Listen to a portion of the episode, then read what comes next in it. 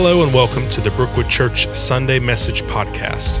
Today, our senior pastor, Perry Duggar, is back with a message continuing in our series on Colossians. You can follow along with this message by opening up your Bible or your Bible app to Colossians 3. You can also find our weekly message outline and many other resources on our website at brookwoodchurch.org or our Brookwood Church app.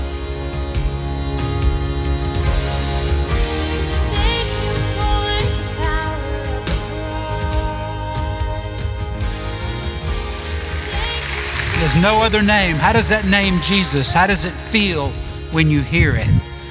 You know, we have names that are important to us. They, they strike us emotionally. You know, when I hear Leanne, when I hear Evan, Aubrey, Andrew, Ken, now Brooks, those names carry emotion.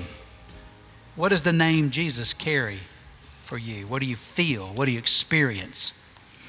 We continue our survey on the book of Colossians, a great book. It's, a, it's just a fundamental book for understanding the good news, not only what it is in theologically, but also how it's to be lived out practically. And today's message is entitled New Life. It's based on the first 11 verses of Colossians chapter 3, which I think is the center of this really wonderful book and it describes very clearly what it is to have new life. Now, Paul in this chapter moves from correcting false teaching. You've heard the other guys talk about uh, false teaching, which either was legalism or rigidity, follow these rules to be more spiritual, or spirituality. You know, you have to have this deep spirituality, you have to know these secrets, when in reality, the depth of the good news and the extent of the good news is Christ died for your sins and was resurrected, giving you new life. That's the depth, that's the breadth, that's the height of the good news. Now, Paul's instruction is moving from theological belief to practical life. The theme verse, if you can take out your message guide, Colossians chapter 3, verse 1. Since you have been raised to new life with Christ. Have you been raised to new life? Have you, Larry? You've been raised to new life? You know what it feels like? Is it different than it was before? Completely, completely different. I knew you before. completely different. But see, that's, that's what's implied here. It's new. So if your faith is not much different than the old you, than the you before you came to faith, something's missing. This life is of a completely new and different nature. It's distinct from what came before. So, do you know what came before? And do you understand what it is to live in newness with Christ? Let's consider several of these aspects of supernatural transformation. New life with Christ first includes a new focus. Because we've received this new life with Christ, in other words, been born again, set your sights on the realities of heaven. And you can translate that set your sights as seek or desire or endeavor. In other words, focus on the reality of heaven, where Christ sits in the place of honor at God's right hand. Now, Jesus sits in this position of power and authority, which means he rules over this world. What difference does that make to you? It means he's near to God and he's making intercession for you continually. Does that matter in any way? See, whatever, whenever the scripture says something, you need to ask, what difference does it make? Or you can say it briefly, so what? Because if it's truth, it ought to have an influence and an effect on your life and mine. Verse 2 Think about the things of heaven, not the things of earth. We're selling a book that's really this book, David told you about it, Hidden in Christ, James Bryan Smith. It's 30 chapters. You could use it as a devotional. You have to catch up, though, since today's not the first. But he says something very insightful, and the whole book is about Colossians chapter 3. He says, Jesus did not die merely to get me into heaven, but to get heaven into me. That's very different, isn't it? We think of our faith, some of us think of faith as just a hopeful expectancy that after we die, we'll have admission to eternity. That's not new life. New life is to bring heaven into you presently. Well, what are you preoccupied with? You say, Well, I don't know if half heaven with me. Well, what are you preoccupied with? What do you think about? Now, you know, you read this, and some of us grew up hearing this, this sort of cornpone saying, You're so heavenly minded, you're no earthly good. Any of y'all ever hear that? You have to be a little older to have heard that, which I qualify. Let me say this unless you're heavenly minded, you are no earthly good. And if you want to have an influence and you want your life to be useful eternally, you must be heavenly minded. This earth and all that you see is passing away. So, how does this truth of you having an inheritance in heaven and Jesus' presence there speaking on your behalf continually, how does it impact you today? How does it influence your decisions? How does it control your attitudes on earth? Okay, this past week, you made many decisions. How many of you had any decision that was influenced by the fact that Jesus in, is in heaven interceding for you? Let me see some hands. I'll get them up. Because, see, that ought to be reality. Because for us, remember, heaven is reality. It's just as real as you going to work tomorrow and having a boss. It's just as real. In fact, more real in many ways because that boss is passing away. You say, Thank God for that.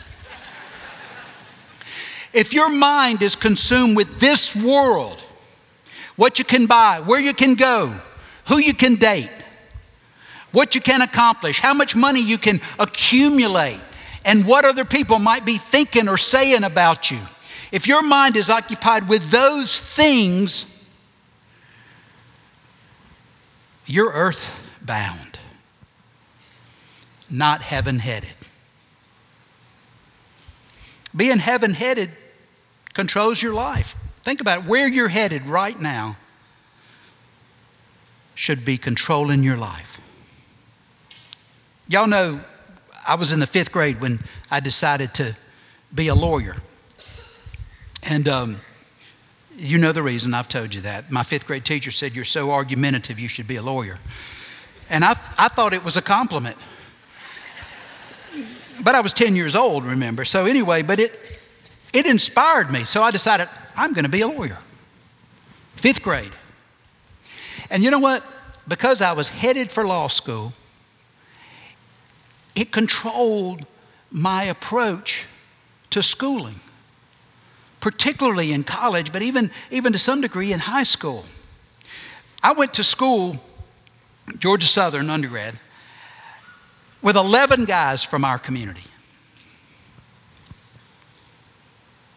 One of them graduated, and besides me, one besides me. But you know what? I went to class. I sat in the front. I took notes. I never cut class. I studied for tests. All these guys started getting all smoked up on marijuana, you know, in those days. It was in the 70s. I didn't even try that stuff. I didn't want anything it. You know why? Because where I was headed, I'm headed to law school. And almost all of them fell away because they didn't know where they were headed. Now you say, well, you saying you weren't Christian? No, I wasn't Christian. And even so, where I was headed controlled my behavior. It's kind of like Galatians talks about we have a, a tutor. The law, it keeps us going in the right direction until we meet Christ. And it was almost like this calling from God kept me going this direction until I met Christ as a senior in college. Where are you headed?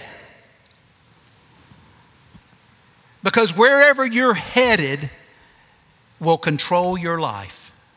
And if you say, I don't know, your life will look like you don't know. Colossians chapter 3, verse 3.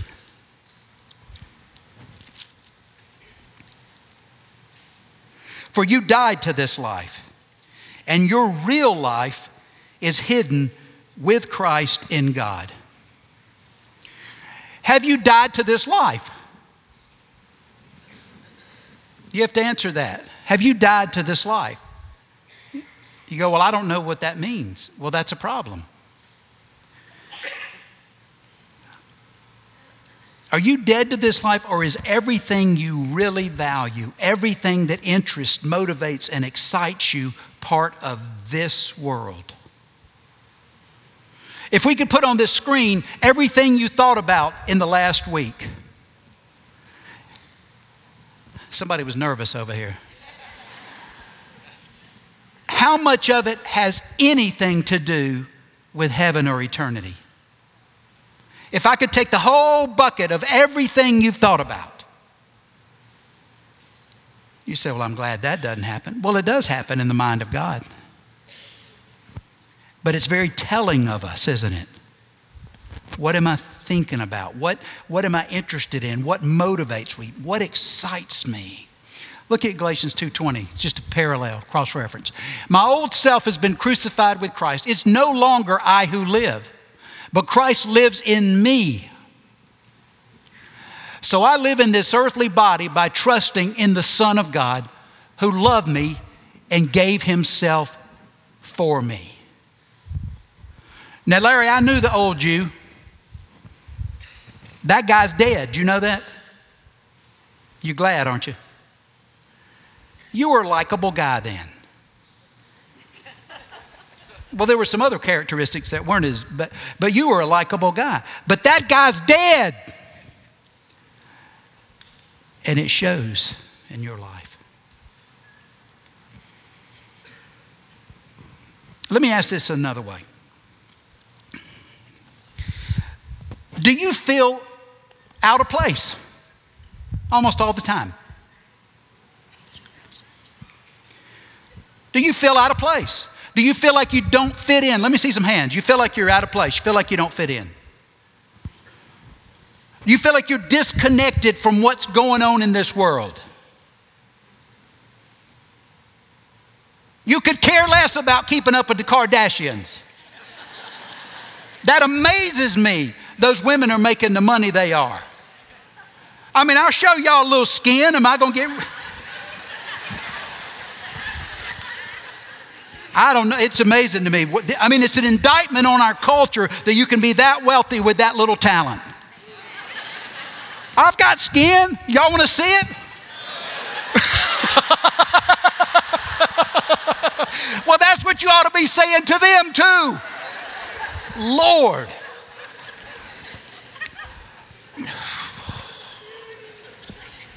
Now that I'm making y'all mad, I got another indictment coming. It astounds me what college football coaches are making today. It's, it's, it's a crime, y'all. But what it shows is where we're headed. It shows what matters to us. You got a college coach making $10 million a year. And the most highly paid people in our culture, they're not educators, they're not scientists discovering how to cure disease. They're entertainers. And not even many of them are that good. They're athletes. That's an indictment on who we are as a people. Look what we value. When you hear this, do you say, Well, I don't I can't identify with that. I just don't fit in. I can't find contentment here. Anybody feel like that? I just can't get I can't get comfortable in this world. That's how you should feel. You shouldn't fit in this world. You think Jesus fit in this world? And you ought to be like him. What is your real life?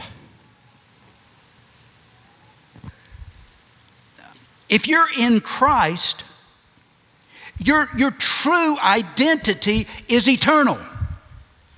Your purpose and plan for life is found in Christ. Which does mean that your true life, the essence of your identity, is invisible to most people. That's why they don't understand you. People don't understand you. You're odd. Not just personality. That's odd too, but I mean, you get what I'm saying here. You get what he's We ought not fit in so well. I don't mean be arrogant. I don't mean be obnoxious. I don't mean be difficult. That's something else. I'm talking about we ought not fit in too well because we are heavenly bound. And so we don't live like everybody else. Our real life is with Christ hidden in God. You said, but that's a lonely life. That's why you must develop relationships with like minded people. You know, I've been gone for a while, y'all know that. And the great, these, these other pastors were outstanding, weren't they? I was here about half the time. And that's important on so many levels because you know what? What's important is not Perry's voice or personality. It's not my voice you need to hear, it's God's voice you need to hear. And you know what? Preaching is truth through personality, and you need to hear it from different personalities in different voices. But, but when I come back here, I was here yesterday doing some things, and I just stood in here and I just I prayed, you know. And I tell you, when I when I come in here, you know what I, what I feel is these are my people. Do you feel that? These are my people. And we, we share an outlook on life. And, and Brookwood people are rare and they're unusual in more than one way. But one of the wonderful ways that you are unusual is that you accept everybody. Doesn't matter what they look like, what they own, what they possess, where they've been, or what they've done. I don't know a church in America better at that than this church right here. But you have to find your place with the people of God because you can't, you're not going to find this deep fellowship, friendships with people who don't have new life with Christ. You don't have the same values. They shouldn't really understand you, and you shouldn't really understand them. Your peace in this world comes from discovering and pursuing God's plan for you with a few other like minded people. You know, there's a lot of you that, that serve the homeless on Saturdays downtown. And some of you have big, important jobs and titles and salaries and all the rest. But I would venture a guess that you feel most at home helping those people with some like minded people around you. You know why? Because it fits the way your soul is crafted, it fits the purpose of your existence. You say, Well, I just can't get really satisfied at work. You're not supposed to. You're just making a living there. You're making a life in Jesus Christ. It's completely different. It's completely different. Not only do we find our true satisfaction in pursuing God according to the way He's crafted us, but we also get rewarded for living lives that are faithfully trying to pursue Christ. Look at this, chapter 3, verse 4. It's And when Christ, who is your life, is revealed to the whole world, you will share in his glory. That cannot be right. That must be a misprint. Why would God let you share? Why would He let you share with Christ? Does that make any sense? Because He chose you, and He adopted you, and He elevated you. And you know what? You, you, you may not know this, but Jesus is seated up there in the heavenlies. Guess what? He moved over, so there's a place on the seat for you. And you are seated in the heavenlies as an heir with Jesus. So that couldn't be. It's true. I don't deserve that. Maybe not, but you got it. That's what grace means.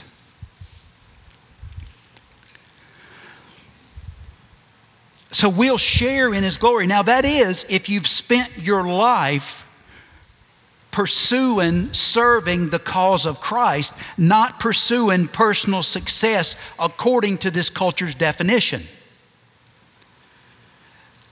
You just have to choose how you use your life. It's amazing to me how we let business and promotion completely control our lives where we live, what we do, how we use our time. And our spiritual life just becomes a leftover. A leftover. Is that fair? What do you think, Robert? Is that right? Am I missing the point? I need an answer.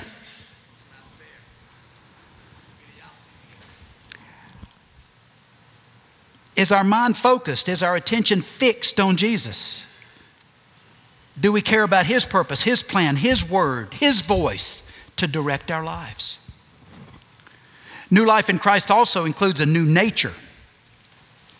See, when you have new life in Christ, which means you've been born again, you, you have a completely new nature, and it'll displayed through, be displayed through changed behavior, through different desires, and through an ability to resist sin. Verse 5. So put to death the sinful earthly things lurking within you. Are there any sinful earthly things lurking within you? Come on, most of y'all think there's not. If you think you have some sinful earthly things lurking within, let me see some hands. All right, there you go. Now we got some honesty, or else I wasn't going to let y'all go home. there are some sinful earthly things lurking within us but they don't have to be. See, this, this business of saying, oh, I'm just a sinner saved by grace, that is not who you are anymore. You're a new creature, creation in Jesus Christ. And your life is not your own. Now you live Christ's life in you, the hope of glory. So if you're not changed, there's something wrong with that.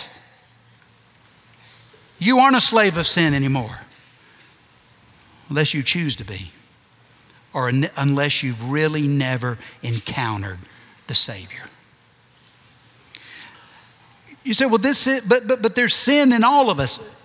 Well, here's, here's, here's why, and I want you to understand this. Even after we're born again, we still reside in a body and we have a mind. You know, our mind is a physical thing. Memory resides in the wrinkles and chemicals and hormones. But we reside in a body with a mind that's not completely transformed. In Greek, what's that called? Have these guys been not asking y'all questions? Huh? Come on, what is it? What's this body called? The unredeemed. It's the flesh. It's the physical body that's not redeemed yet. but it's in a process of being redeemed. and it's being refined. You know what? Your mind ought not be this, thinking about the same things today as it was a year ago if you're in Christ. You ought not be drawn to the same stuff you were a year ago before you, or before you came to Christ. Because you know what? You're being refined. You're being conformed to Jesus Christ. You're making progress in that area. So you aren't a slave of sin. And you possess the Spirit of God, and the Spirit of God, by His power, we can put to death sinful earthly things. Does that sound violent? Does it? Does that sound violent? What y'all can't take the, y'all can't get the accent anymore. Does it sound does it sound deliberate? Yes. You must put it to death. But the Spirit enables you to put it to death. Before you were born again, you couldn't claw it out of who you were. It was part of your identity. There was no separating from it. He continues, have nothing to do with sexual immorality. And sexual immorality is every kind of sexual activity outside of biblical marriage, or impurity, or lust, or evil desires. See, sexual immorality, it's interesting, Scripture says that sexual sin is the only sin that's against our own body.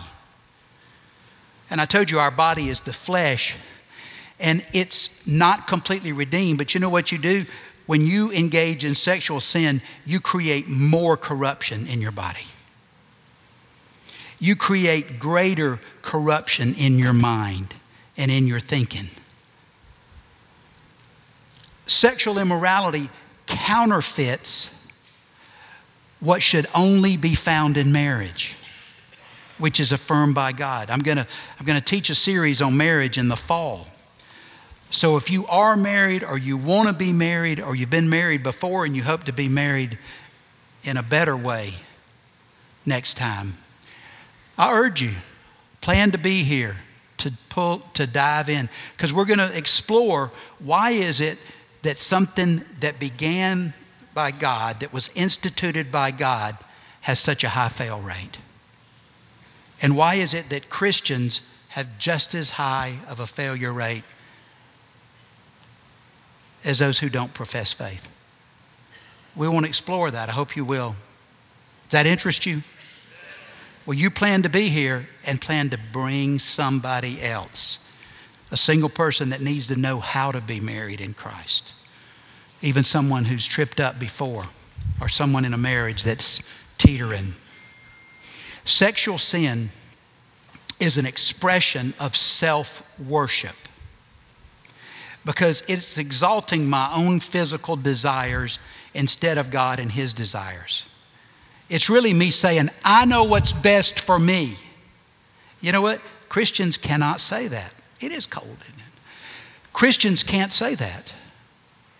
We never know what's best for us if what we think is best is different than what God thinks.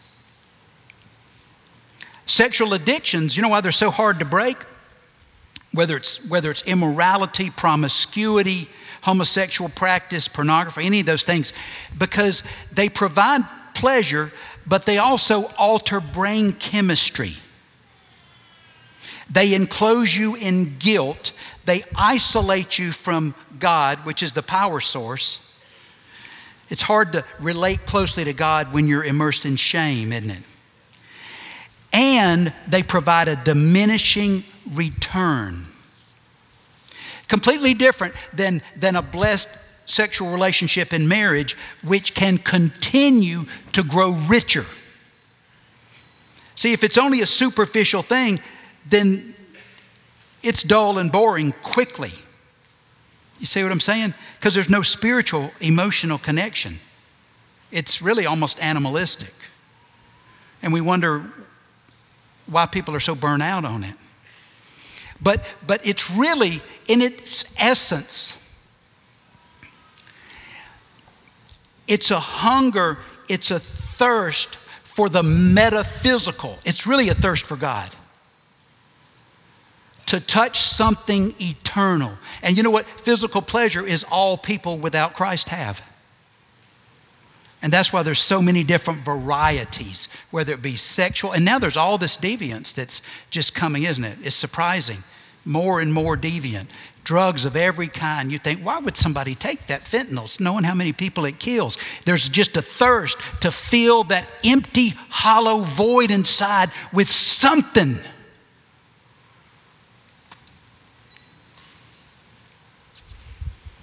Avoiding immorality is possible but it won't be accomplished passively. It will require deliberate effort. But you're not on your own. God gives the strength in His Spirit. Paul continued in verse 5. Don't be greedy, for a greedy person is an idolater, worshiping the things of this world. Now, what does that mean? Well, again, how much do you think about what new thing you need?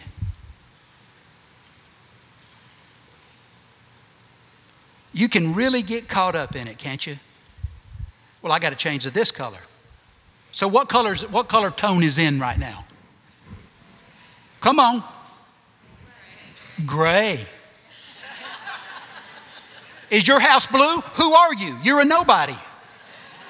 And for goodness sake, it better not be brown or, or some ivory tone. Goodness. There's nothing wrong with repainting your house, but how much does it matter to you? How much does it matter to you? See, a greedy person isn't content with what God's given,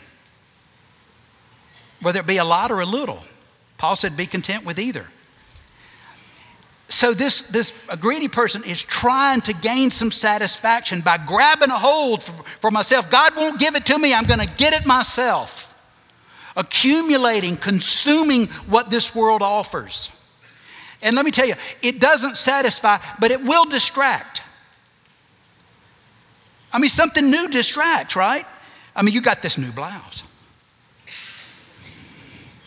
But it's interesting that once you cut those those tags off, it sort of diminishes, doesn't it?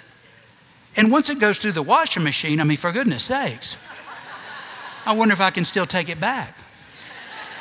I got my car washed a while ago. It's probably been a month or so. Mine's the dirty one out there. You write your names on it, please. I'd love to know you you passed by. But I took it to one of these, you know, you pay them and they run it through all the machines and everything. And in that place, they sold this wonderful exotic spray you know what it is? New car. but I'm saying, well, I can spray it inside my 2003, but do you have some that'll spray everybody around me so they'll think it's new too?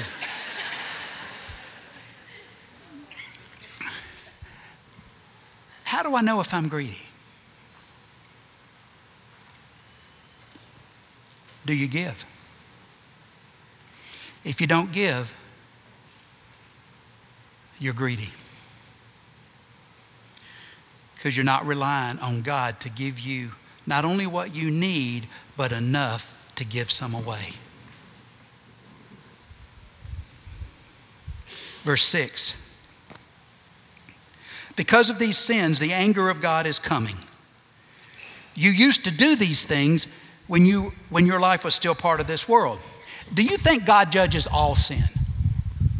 Y'all answer me. Every sin, every particle, every piece, every word, every action. You really believe that? All of it now, I'm talking about all of it. Some of you have a wagon load. Every bit of it. A just God must, public, must punish every grain of sin. If you're an unbeliever, you receive that punishment individually and personally. If you're a believer, if you've been born again, then every part and parcel of your sin has been punished in Jesus Christ, personally, individually, in your place. Do you realize that? You know, we can say these theological things so quickly. Jesus died for my sins. No, no, think about it. Think about how ugly you were yesterday to your sister. You see what I'm saying? Think about how rude you were, how critical you were, how sarcastic you were. Yes, that. And when you start feeling how personal Jesus' sacrifice was, it alters how you view him, doesn't it, Michael? It, it, may, it creates some appreciation, doesn't it? That's the right attitude. Paul continued his list, verse, verse 8. But now is the time to get rid of anger, rage, malicious behavior, slander, and dirty language. Because you know what? Our words reveal the state of our souls. Luke 6 45. Don't lie to each other, for you have stripped off the old sinful nature and all its wicked deeds. Also, Ephesians 5 3 through 5. Why do we lie?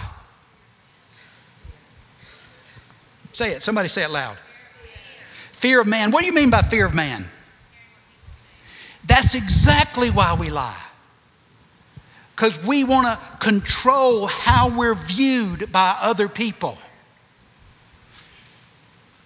But when we walk close to God and we know that in Him we're holy, in Him we're righteous, which just means we're right with Him, we won't fear what people think or say about us. We are content in Jesus Christ. Paul continued Put on your new nature, be renewed as you learn to know your Creator and become like Him. It's an ongoing process, but the way we're, we're refined in our faith is by an increasing knowledge of God. But this isn't cognitive, this is experiential. But it's like putting on clothes. Do you have to do something to put on clothes? Don't you? That means if you want to know God, you have to do something. Did you put on Christ today? When did you put him on? What? 7:30. You, is that what you said? 7:30? 3:30. You just can't sleep. but see, you put on Christ. What do you take him off at night? No, you sleep in him too. You see what I'm saying? You put him on, and you're always putting him on, which makes you aware of you're in him and he's in you. That's putting it on. But it's something you do. We learn to know our Creator, which causes us to become like Him. I'm not going to show you Romans 12, too, but look at that. Knowing God comes from experiencing His truth. We believe a lot of lies. We believe lies about ourselves. We believe lies about God. And those lies that we believe guide our lives into regrettable places. And you know what? Knowing a verse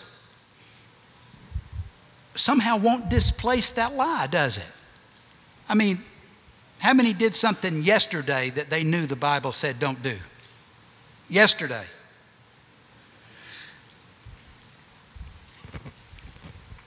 But what happens is if you hear God's voice, He'll change that lie in an experience. That's what we do in transformation prayer. You can line up down there at the Be Encouraged house to help you not to counsel you, to help you hear God so He changes the lies you believe into His truth.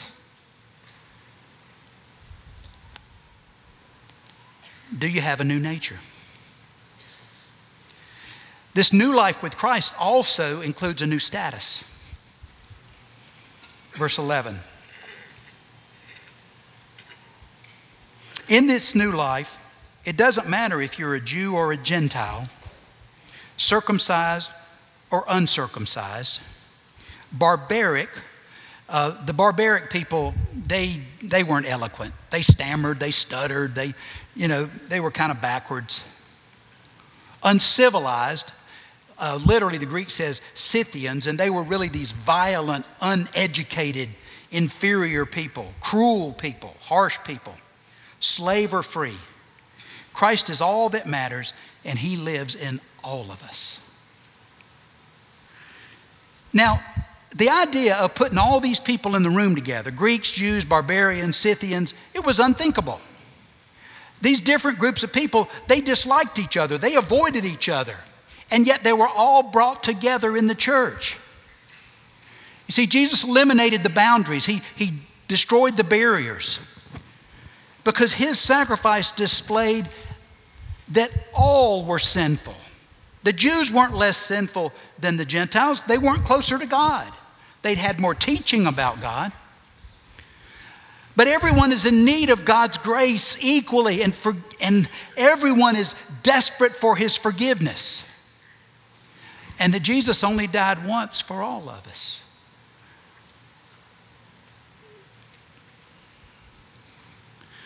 But the gospel had a different significance for each group, I believe, as well as each individual, depending on their background, depending on their experiences. All of them were equally in need, regardless of race or ethnic uh, identity, and like us, regardless of educational attainment, social standing. But we all have the same need for Christ to forgive us. And we're, we're all equally accepted, even loved by God. Every person is created by God, but every person is not a child of God except by faith. But every person has planted within the image of God. And because of that, they're deserving of respect and dignity. And Brookwood people, that's what you do best dignifying and respecting people.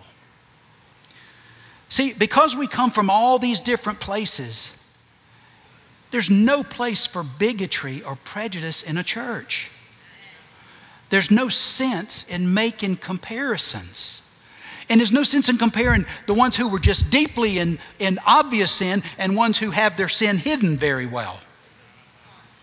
It's all the same. Both of them cost Christ's life. Some of you are just more clever at hiding it than others.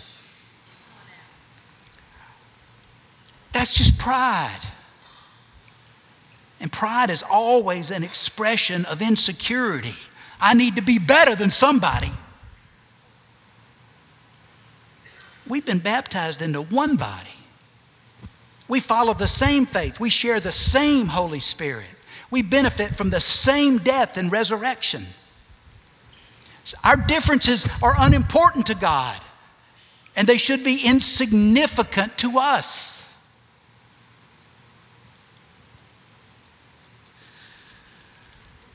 Do you treat people differently according to superficial characteristics?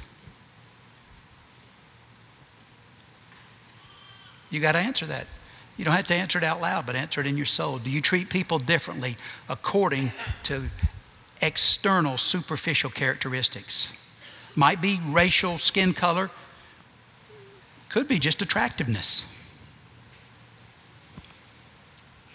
If so, it reveals a shallowness of your soul, the weakness of your faith, if you can't see the image of God in another person, regardless of how soiled it may be at the point. Now, here's a different but related question How do you identify yourself? If I just ask you all, give me one word to identify yourself. One word. Do you identify yourself racially, ethnically, professionally, socially or spiritually? Because your answer will reveal how you view people. Is that what you see first? See, our faith should be our defining characteristic, not the color of our skin. We're different in lots of ways racially, culturally, experientially. And God bless God. I'm so thankful that this church is becoming more diverse. We've got a ways to go. But we need some diversity. We don't need a bunch of white middle class people only. But you got to be warm and you got to invite and you got to care about these things. and you got to be able to dignify people. Truly, because you know what? It is easy to smell out. But the, div- the differences give richness and texture and depth, not only to our church, but our understanding of the gospel. Do you know that we don't experience the gospel in the same way? You take a, a white man and a black woman, our experience in the gospel is likely to be different based on our life experience. You understand?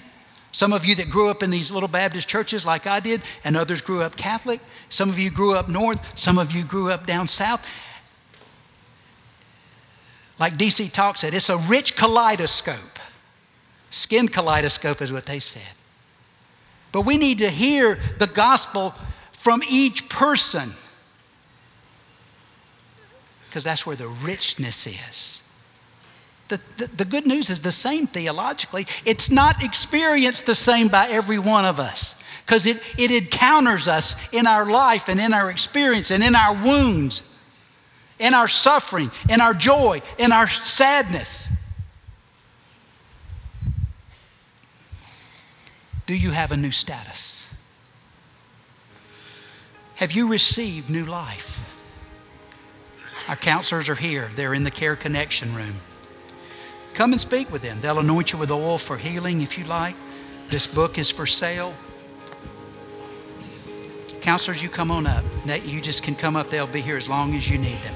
Father, we thank you for new life in Christ. Help us to put it on every day as you conform us to look more and more like your Son. In Christ's name we pray. Amen. Thank you for coming. Here at Brookwood Church, our desire is to assist you in pursuing a relationship with Jesus so that you can experience transformed life. One of the ways that you can do that is by getting connected here at Brookwood. If you would like to know more about the many ways you can connect with other Christians here, or if you just have any questions about who we are, you can email us at connections at brookwoodchurch.org or call us at 864 688 8326. Thank you so much for listening and have a blessed day.